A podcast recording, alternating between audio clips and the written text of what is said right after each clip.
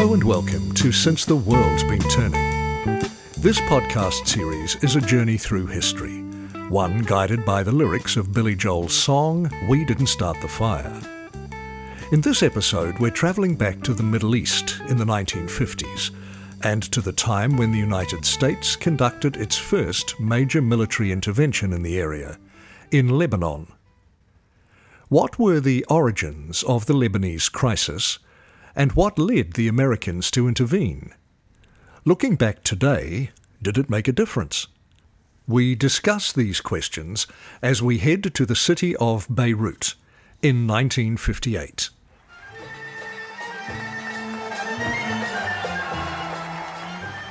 It's mid-July, the height of summer, and newly arrived American troops are being greeted by locals on the beach. Among them are women sunbathing in bikinis and street vendors who try to sell the soldiers food and cigarettes. Teenage boys hang around, curious about the American Marines' military equipment. This image may not be what you think of when you picture the Middle East. You might almost imagine you were somewhere in France or Italy. In fact, at this time, Lebanon is heavily westernized. For centuries now, it's been a place where free speech and academic thought thrive. But things are changing. The American Marines' arrival has been sparked by conflict between pro-Christian and pro-Muslim forces, and it's all happening against the backdrop of the Cold War. Here's a news clip from the time, including President Eisenhower discussing the arrival of the US troops. In the wake of the stunning Iraqi revolt, America intervenes in the explosive Mideast crisis. United States Marines pour ashore in Lebanon, their mission to protect American lives and property and to bolster the rebel-threatened Beirut regime. Curious and sometimes cheering crowds gather in welcome, making this one of the strangest operations of its kind in the history of the Corps. Overhead, fighter bombers of the 6th Fleet provide combat-ready sky cover for the Leathernecks. The temperature is in the 90s, tough going for troops in full combat pack, and enterprising ice cream vendors seize a grand opportunity. But despite its strange aspect, this operation is a gamble for high stakes, and the initial 1,800-man force moves swiftly to secure the Beirut airport, its initial goal. Later, their number almost doubled by a second wave. The Marines moved into Lebanon's capital city, carefully avoiding conflict and clashes with rebel groups. By a dramatic show of strength, the United States took a major step to restore stability in strife-torn Lebanon, drawing a clear line to bar further aggression in the ominously smoldering Middle East. I am well aware the landing of United States troops in Lebanon could have some serious consequences. That is why this step was taken only after the most serious consideration and broad consultation. I have, however, come to the sober and clear conclusion that the action was essential to the welfare of the United States. It was required to support the principles of justice and international law upon which peace and a stable international order depends. That and that alone is the purpose of the United States. We are not actuated by any hope of material gain or by any emotional hostility against any person or any government. Our dedication is to the principles of the United Nations Charter and to the preservation of the independence of every state. That is the basic pledge of the United Nations. Long before the 20th century, the small country of Lebanon, found south of Syria and north of Israel, had a fascinating history. It's geographically part of the Arab world, but its location, on the shores of the Mediterranean, means that for thousands of years it's been a hub for commerce with Europe. Some of the oldest settlements in human history are found there, including the ancient Phoenician ports of Tyre, Sidon, and Byblos, believed to date from at least 5000 BC. At different points in history, this area has been ruled by both Muslim and Christian nations. It was once part of the Roman and Byzantine empires, but it fell under Muslim rule in the 7th century AD. In the Middle Ages, it became part of the Crusader states, as the French fought to reclaim former Christian Byzantine territories, and in the 16th century it was incorporated into the sprawling Ottoman Empire. After that empire fell, following the First World War, the area officially came under French rule, and the modern state of Lebanon was born. Lebanon's population is diverse, and since the 7th century, the group known as the Maronites have made their presence felt in the country. They are an ethnic group native to northern Syria, and their religion is a form of Catholicism based around the teachings of a hermit monk called Saint Maron. Like many other dissident groups, they found safe haven in the snow-capped Lebanese mountains, which offered a degree of protection from the outside world. The Maronites intermarried with the local population and with other groups that arrived in the area. During the Crusades, they re-established contact with the Catholic Church in Rome, and following the Ottoman conquest of the Levant, they managed to keep their religion alive, and they even retained their own language. The Maronites thrive in the 18th and 19th centuries, as Lebanon grows more prosperous and trade between Lebanon and European countries, particularly France, increases. Both Catholics and Protestants from European countries are interested in this area. The Jesuit priests found a university there, and the growth of Christianity and the blossoming of liberal Western ideas begin to cause conflicts. The country's other major ethnic groups are the Sunni Muslims, who identify far more with the Arab world, the Shia Muslims, and another minority known as the Druze, who follow a religion based on Islam and Greek philosophy. There's a massacre of Maronites by the Druze in 1860.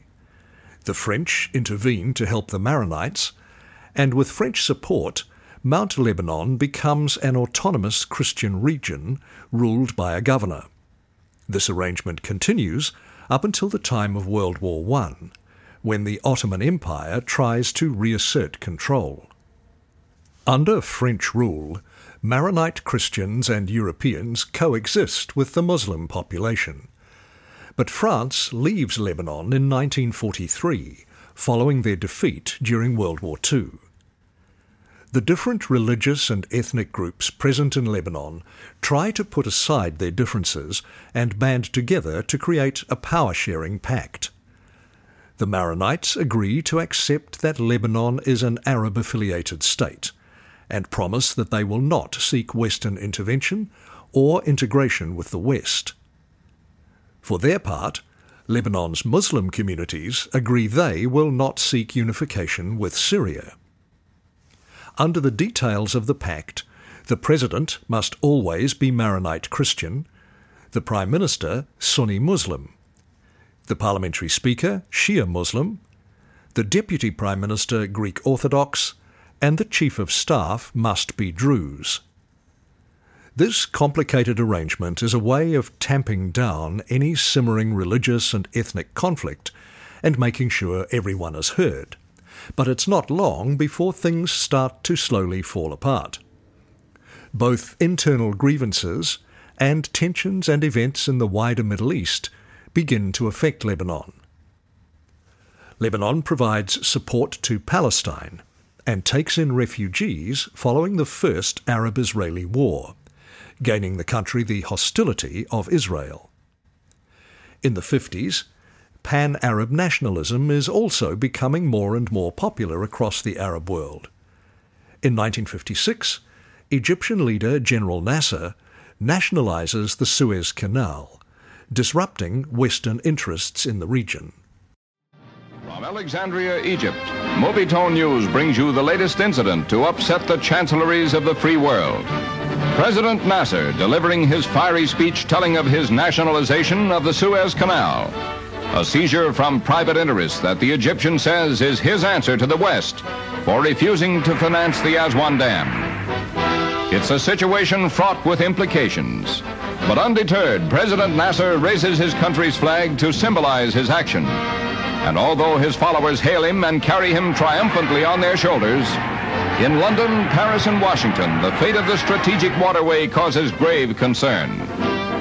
A lifeline between the East and West, the free world does not want it dependent on the Egyptian government, which sends U.S. Undersecretary of State Murphy to London, where he is interviewed on the crisis by British pressmen. Have you brought any plan with you for action against Egypt?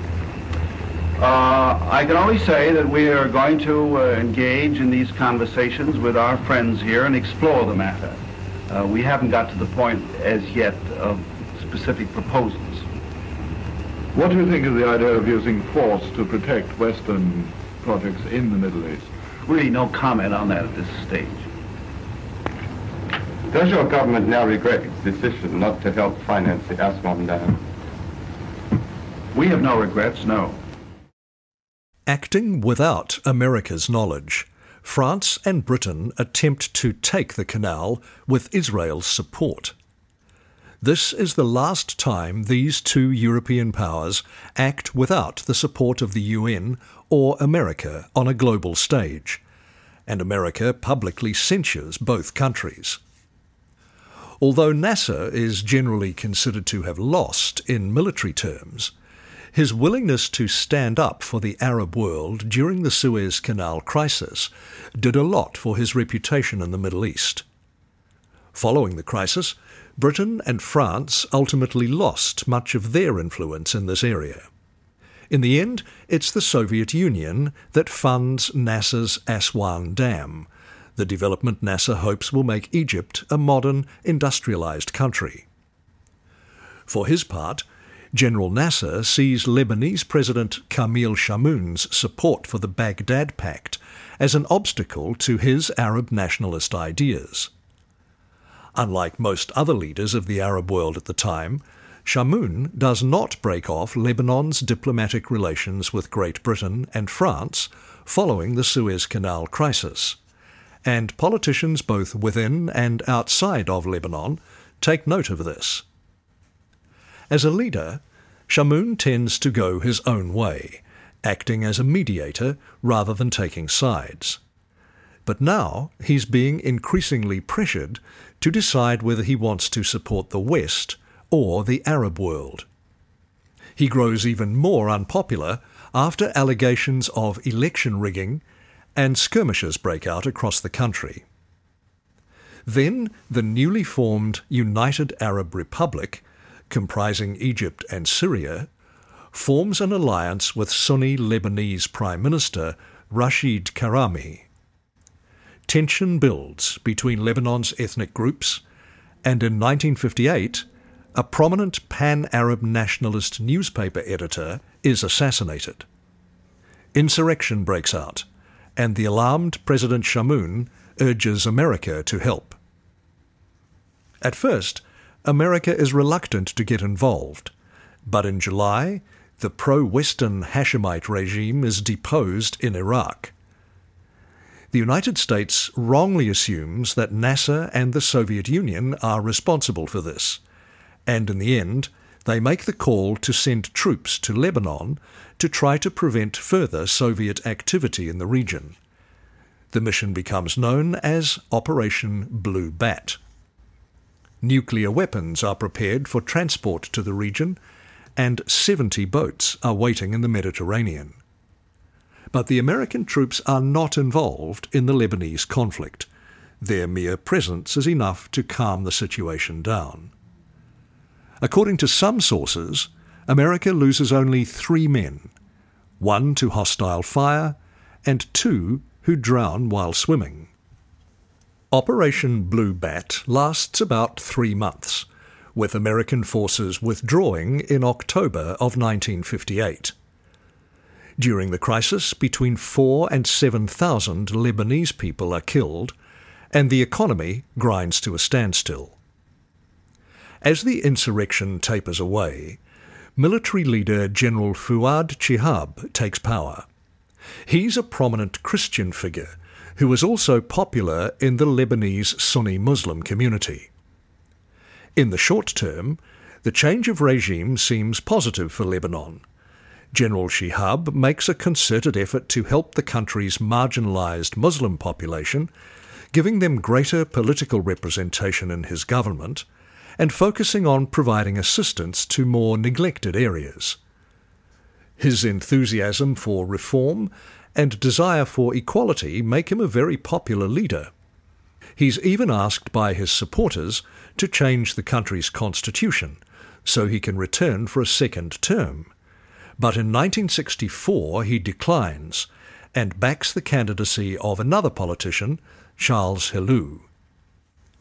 Helou is unfortunately less successful at controlling the tensions brewing in Lebanon. Both the oil boom of the 1970s and the Israel and Palestine situation create a backdrop of instability.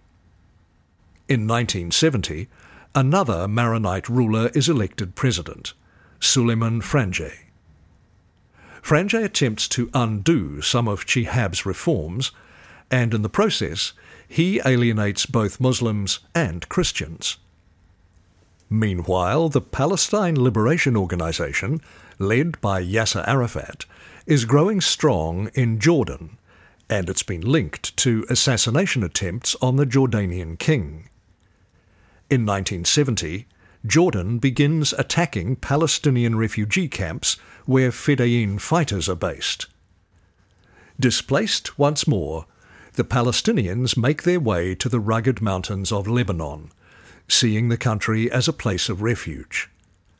By 1973, about one-tenth of the population is Palestinian, and this group of people sympathises with the more alienated Sunni and Shia populations.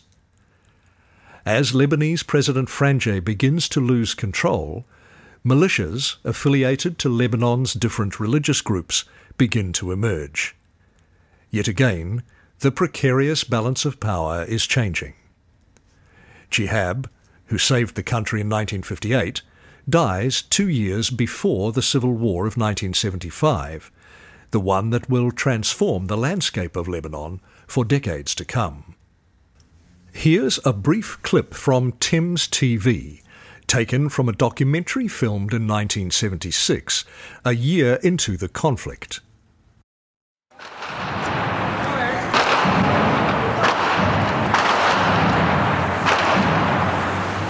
This was once the richest part of the richest city in the Middle East. Now it's the front line of the war in the Lebanon. Buildings where last year the money makers of the Western world exchanged their millions are now the barricades of Beirut. The war has lasted 12 months. It has ruined a country and destroyed a nation. There is supposed to be a ceasefire in the Lebanon, but it means nothing. There have been 28 ceasefires, and each of them has been followed by even fiercer fighting. It's now a year since Lebanon's social tensions finally and inevitably exploded into war. Until last year, this corner of Beirut was crammed with clubs, bars and brothels. Now the music stopped and the girls have fled. Instead, the streets shudder under shell fire and snipers pick off the unwary with a single bullet. So far, the civil war has taken 17,000 lives. In the latest ceasefire, at least 50 and sometimes 100 people have died each day. The hotels which made Beirut the tourist centre of the Middle East are now strategic forts, one in street by street, floor-by-floor battle. No one will ever know how many heroes died here in the Holiday Inn. The battle lasted 3 days and 3 nights, and there were no prisoners at the end. The blood of many wasted young lives has stained the gaudy opulence of Beirut's biggest hotel forever. In the years that follow, both Syria and Israel intervene in the war, Syria supporting the country's Muslim population, and Israel backing the Maronites. Foreign intervention in the country continues through the 1980s, and the former wealthy multicultural hub descends into a war society, characterised by smuggling, extortion, and a thriving arms and drugs trade. After 15 years and the loss of more than 100,000 lives, the war ends in 1990. But that's definitely not the end of the strife in Lebanon. In 2006, Hezbollah launched an attack against Israel from southern Lebanon, leading to yet more conflict. To this day, the country struggles economically in the aftermath of war, with the threat of civil unrest and conflict with other countries never far away. In 2020, the country experiences yet another blow after a blast caused by poorly stored ammonium nitrate at the port of Beirut claims hundreds of lives and injures thousands. Going back more than 50 years to the incident of 1958, which features in Billy Joel's song, was the military intervention of the US when the Marines turned up to the beach necessary, and did it really change anything? The answer might depend on who you speak to. Some believe that America's paranoia about Soviet influence made existing sectarian tensions worse and contributed to the country's disintegration. Others emphasise the positive, inclusive aspects of General Fuad Chehab's reign. There's no doubt that politics in this area continue to be complex and deeply fraught. And in terms of its impact on the West, the military intervention in Lebanon in 1958 is believed to have set a precedent for further American military operations in the Middle East in the later 20th and 21st centuries, including Iraq and Afghanistan. Despite the ongoing turbulence and heartbreak that Lebanese people still experience after decades of conflict, they remain passionate about their country and about creating a better future. We end this podcast with some music from legendary Lebanese singer Fairuz, singing in the 1970s about the turmoil in her country. Her song is entitled Baybak Ya Lebanon, which translated into English means I love you, Lebanon.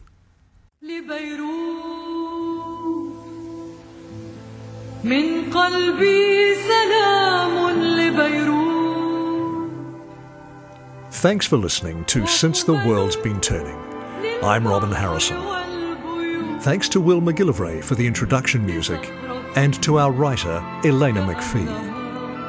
Please join us next time as we head back to Europe post-World War II and explore the life and times of the resistance hero and later French leader Charles de Gaulle. For more episodes and information, you can follow NZ Pods, that's P-O-D-Z, on Instagram and Facebook, or you can visit our website, www.nzpods.com, that's nzpods.com. Giving us reviews and ratings on your podcast service helps us share this project with more listeners, so please share your thoughts. We greatly appreciate your help in keeping this project going. Thanks again for listening, and please come back next time to hear more from Since the World's Been Turning.